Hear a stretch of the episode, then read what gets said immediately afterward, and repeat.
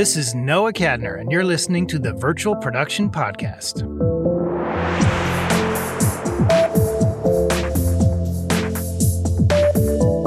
Casey Schatz is a veteran in virtual production techniques for motion picture and television. His credits include Avatar, Game of Thrones, Avengers Age of Ultron, The Martian, and more. As head of virtual production at the third floor, Schatz promotes the design and use of on set simulcam.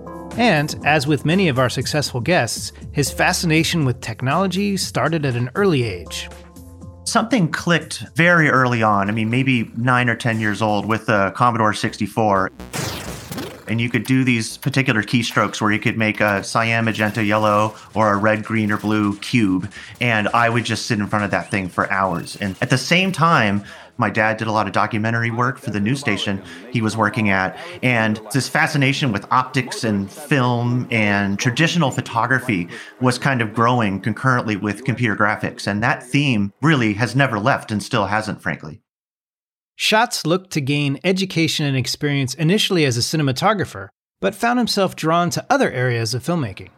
I went to Cal Arts and I got denied by the cinematography department, but got accepted into the still photography and the animation department. And Cal Arts ended up being the perfect place because they let me sort of customize my own degree where I did theater lighting, traditional photography, cinematography, and then, of course, I was always in the F105 lab, the computer graphics lab. And I had no idea what previs or techviz or virtual production was at the time. But looking back, I can't think of a better education because it was so multidisciplinary and fusing modern nifty computer graphic stuff with traditional old fashioned filmmaking principles. And it's not that one is better than the other, it's where they shake hands that I think is so fascinating. Like many other filmmakers in his peer group, Schatz was inspired by a string of blockbuster visual effects films that pushed the technology of the time forward. We were in high school when Jurassic Park and T2 came out, which were, okay, tick the box, career, done. Like I was just so enamored with the work, and that work still holds up to this day, frankly. So, as far as soul searching and career, like that was almost never an issue. So then the only question afterwards was which field within it the first school I went to was the Academy of Art in San Francisco, and I was working on modeling a human face and putting specular reflections on the eyes, and we were trying to do what at the time was extremely primitive hair and stuff. And I had this kind of moment of like, why am I trying so hard to recreate reality when reality is just right outside the door? And so I kind of had this phase actually where I just stopped doing computer graphics and really thought, I'm going to be a National Geographic photographer or a traditional cinematographer. And I got a light meter and some spotlights. And I really thought maybe I'm going down this career path. And the computer graphics bug bit again. You know, there was no way I was ever going to give it up. But I think looking back, it was good because now what we see with virtual production is these worlds shaking hands the principles of live action filmmaking that have existed since the Lumiere brothers. You have that on one side, and then you have Unreal Engine and VR headsets. But who cares? At the end of the day, we're all making stories, we're putting images on the screen. So, what medium does it really matter? And there's so many gradations between these extremes that to categorize them is really of secondary importance to just using the tool that's right for the client and for the job.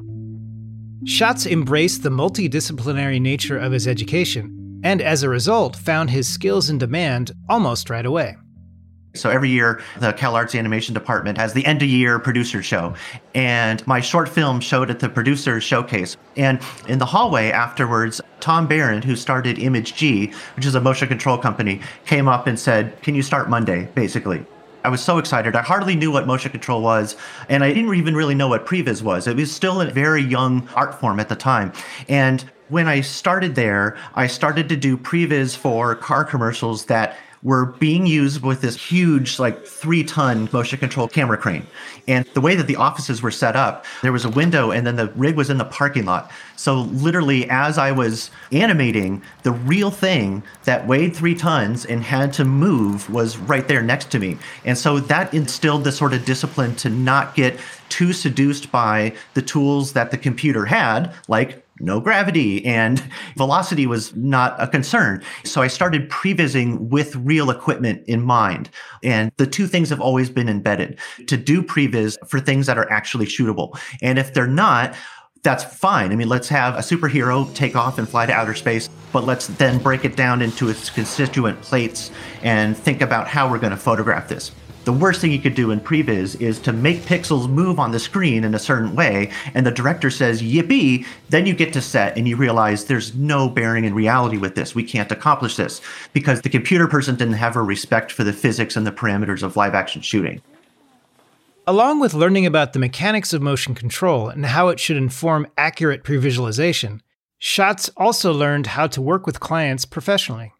I had been the cinematographer on this music video, and we went to a telecine place in Hollywood. So it was a really swanky, fancy place. But what really changed me was seeing the operator work we were just sitting in these really cushy chairs and talking about the color balances and, and, let's add a point of red and subtract a point of this and that. And the person was just doing it, and you could see the impact in real time. And I thought, why would 3D graphics be any different? So, all right, I just need to get fast enough at Maya so that the client can be in the cushy chair behind me, and I'm just like that telecine guy. I'm moving the mouse and the keyboard really fast, and the image is just forming, sort of like developing in the darkroom. And if I fail to do something really quickly while live with the client, I would say, well, that sucked. How can I automate that? And you know, MEL and Python, I would write my own little tools.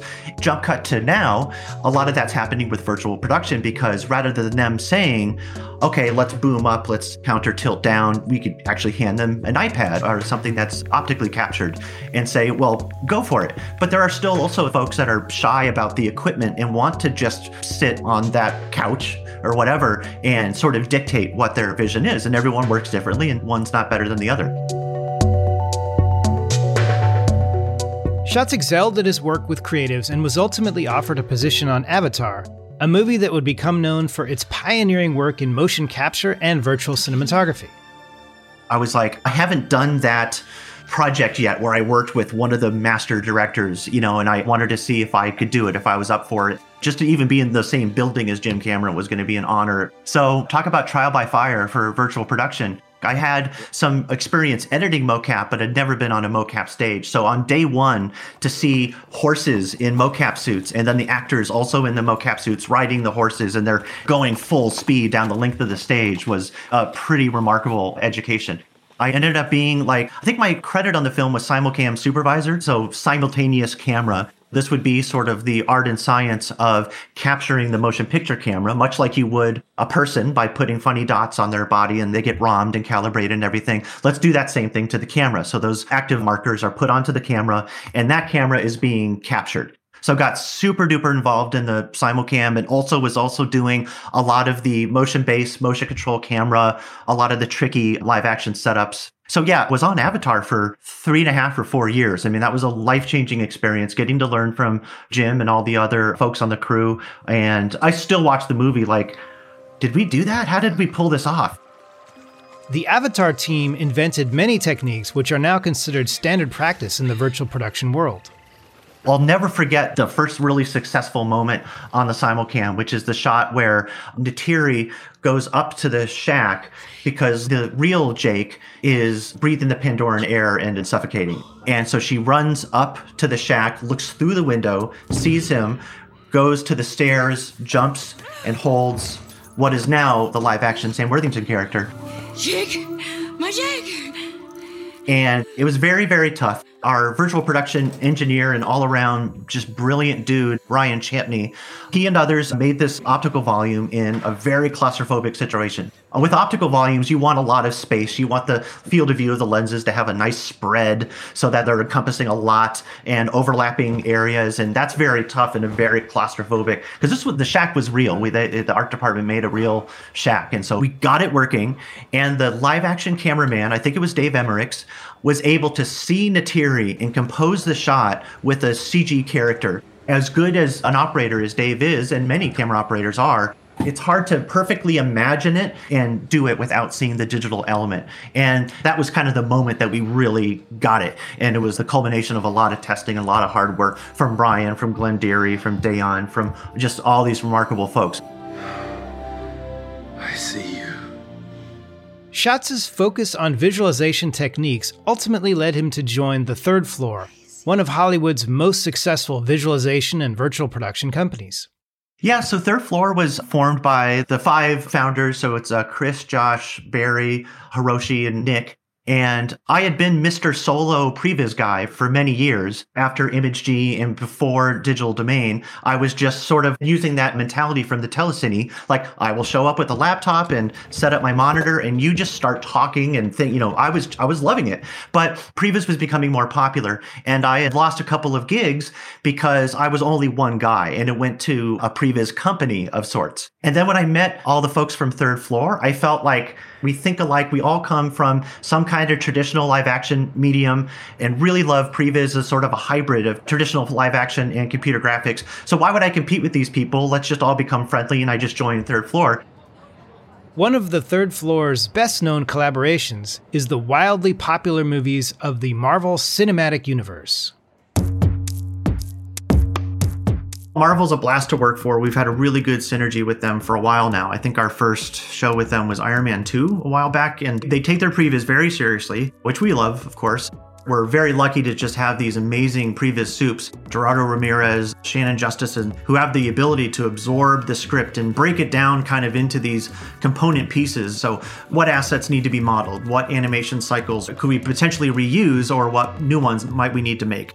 What I've personally seen in terms of the approach is starting simple and progressing the complexity very carefully. So, starting with storyboards and editing those into an animatic, and those have temp music attached, and right away you really get a quick sense of the pacing and the story. Those might one by one become replaced with stills from Maya. This might have a, a version one of the environment, the characters, and the props are whatever state they're in, but we're rendering it through the legit focal length and the legit cameras. Then we might start doing pose to pose sort of animation where maybe they look like they're ice skating and they're going from point A to point B in the correct timing. But these simple iterations, the point of all of it is we want to increase the complexity slowly such that if any one moment you were told we've made a big change to the scene or the scene's been replaced by another one, like whatever the situation may be, your heart's not going to be broken because you've put all this energy into the scene. And another thing is we try to animate in master scenes. So as opposed to just animating one shot at a time, we might try to have one file that encompasses an action beat. So this has a number of benefits. It tends to be better for distributing to artists with different skill sets. So I'm not a particularly strong character animator at all, but I might be able to inherit that scene and then start doing camera and layout kind of stuff. Or maybe I would break the scene down into a tech viz scene and start to think about, well, when we get to live action, how will we really shoot this on set? the importance of teamwork with this whole workflow can't be understated, especially on projects of this size. Schatz continuously refined his approach to previs and virtual production over many Marvel movies, but found one project that opened his eyes to new areas of inclusivity with other artists. I'm on mission. What mission? Peace in our time. The Avengers Age of Ultron was a very, very, very rich experience an important part of the definition of virtual production for me is opening computer graphics to non digital people. So, actors, cinematographers, whatever it is, we will record your talents in the computer so that we can fuse all the years of experience that you have in said artistic traditional medium inside of the world of computer graphics. And so, something that really, really demonstrated this to its fullest was the first time that we put James Spader in the mocap suit. And so, James Spader played the bad guy, Ultron, and we put him in the Xsens suit and we had the live feed going into MotionBuilder and we had one of the sets it was very fiery and dark and scary and we had a big flat screen TV that was showing the MotionBuilder output. And he asked me to arrange the perspective camera so that when he looked at the television, he was looking at himself. So it was essentially like a mirror. So the camera was sort of where his eyes were in the CG environment. And he just started looking at the TV and pacing and you could just see him inhabiting this character and studying it. And he's this encyclopedia of knowledge of acting and Shakespearean references. I mean, he's an amazingly smart guy. And there were Marvel execs in the room, but everyone just sort of fell silent. You could just see James start pacing and becoming Ultron. And he was studying the movements and how he walked and how he articulated his body. And I thought, this is so cool. And I thought that was a really amazing moment to describe the power of virtual production. Another project Schatz worked on was Game of Thrones, which became well known for its seamless blend of gritty realism with fantasy elements such as dragons. Something really remarkable about that show was this almost obsessive dedication about getting as much in camera as we can. And coming from previs and this sort of marriage of traditional photography and computer graphics, I've never been a fan of the fix it and post mentality. I always say fix it and pre. Let's do our homework ahead of time and then go to set with a battle plan and get that shot. And then computer graphics helps it later on rather than rescuing something that wasn't shot from the correct perspective. And so even when it came to shooting fire, we were actually shooting real fire elements. And so I think the first gig with Game of Thrones was, I think it was season four, where Wun Wun, the big giant, walked past the camera. And so this was an old fashioned scale trick where we had an actor that was six feet tall. We had to track the live action element that was shot with a fellow running with a tennis ball. So that's how the eye line was done.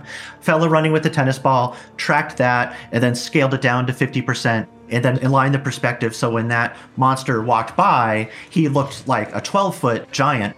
Again, all old fashioned stuff just being used in a smart way. So every trick in the book, whether it's old school or new school, we would pull it out. And it was such a blast to do. And then season five, the Technodolly ended up being used for a lot of stuff in GOT. Uh, anytime someone's looks like they're walking right into fire, well, they were photographed and then they went away someplace safe and then all the fire elements were there, but we kept the camera there and repeated the camera move.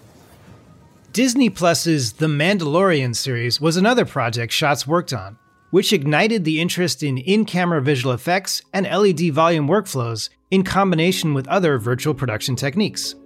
Now, on Mandalorian, Third Floor was working on the previs, and I was sort of the motion capture tech viz ambassador between Third Floor and the live action crew. Which is something else about virtual production, which I think is changing in an exciting way, is that it's no longer this separate discipline that you go down to this room and there's a grid on the floor and everything is gray. And there's nothing wrong with mocap volumes, they're vital. But the idea that an animator in their office can say, I'm going to throw the suit on and just jog back and forth and capture this is also something that I think is really amazing. So we have a few of the um, Xsens suits, which is the inertial mocap system. So really my role was getting those suits working in the previs pipeline and doing a lot of the tech viz for when they're on the blurrgs, how that motion base then feeds into the corresponding background on the LED screens because it has to move the other way to elicit that sense of forward travel. Schatz has now come full circle with his most recent project and is working with many of the original team members on the highly anticipated Avatar sequels.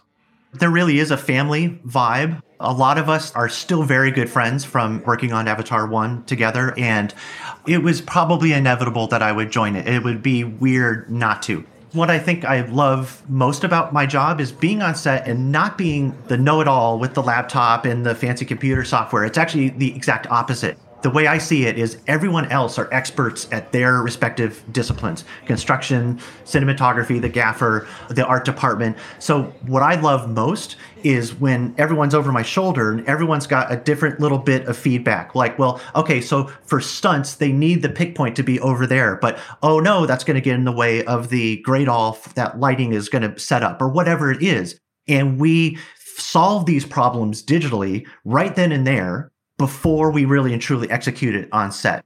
And that feeling is way more gratifying than being the show off that has all the answers.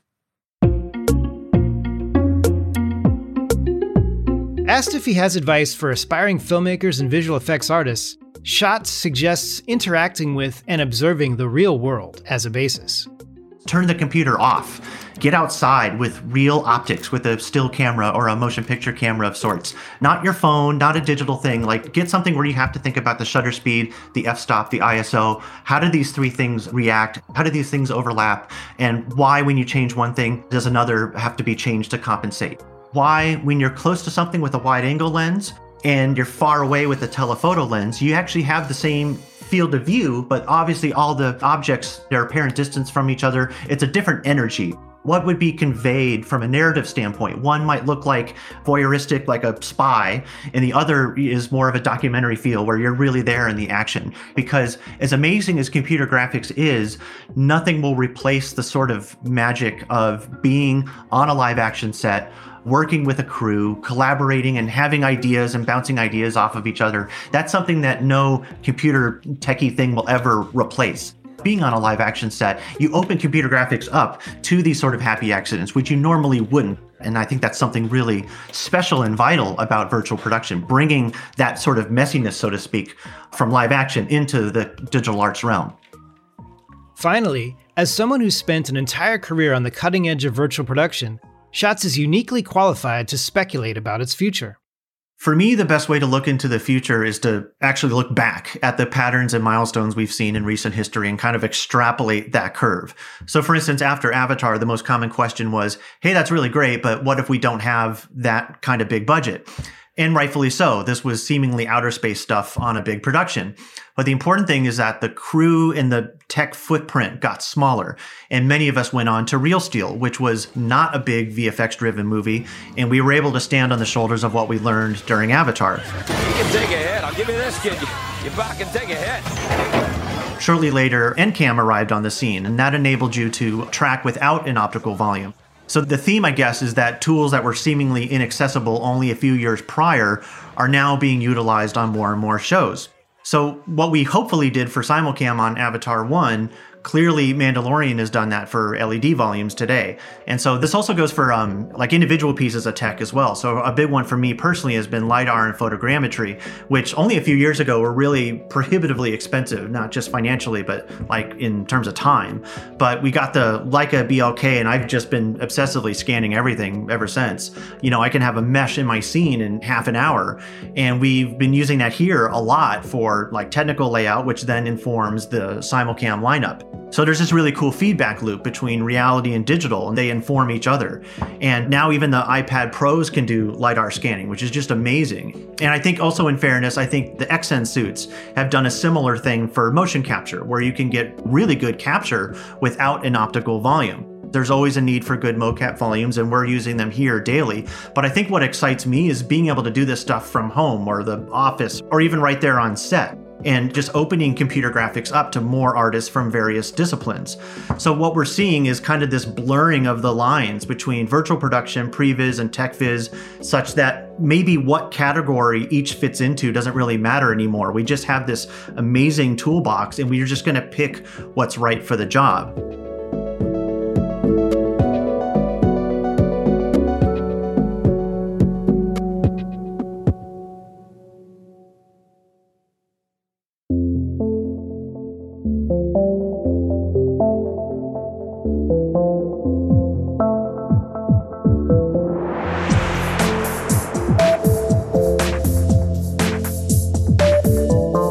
Been listening to the Virtual Production Podcast. Special thanks to my guest, Casey Schatz, for joining us. This episode was written and hosted by me, Noah Kadner. This episode was edited and mixed by Corey Abel. The Virtual Production Podcast is a co production of The Virtual Company and Abel Cine. We love virtual production and would also love to work with you. So please visit our websites and drop us a line if we can help. You can find us at abelcine.com and thevirtual.co. The Virtual Production Podcast is brought to you in part by Puget Systems, an integrator specializing in high end desktop systems perfectly suited to virtual production. Please visit them at pugetsystems.com. And by Blackmagic Design, one of the world's leading innovators and manufacturers of creative video technology, which also work very well with virtual production. Please also let us know if there's a subject or a guest you want us to have on the show. And if you like what you heard today, please consider giving us a five star review, subscribing, and telling all your friends about us. Thanks again, and see you next time.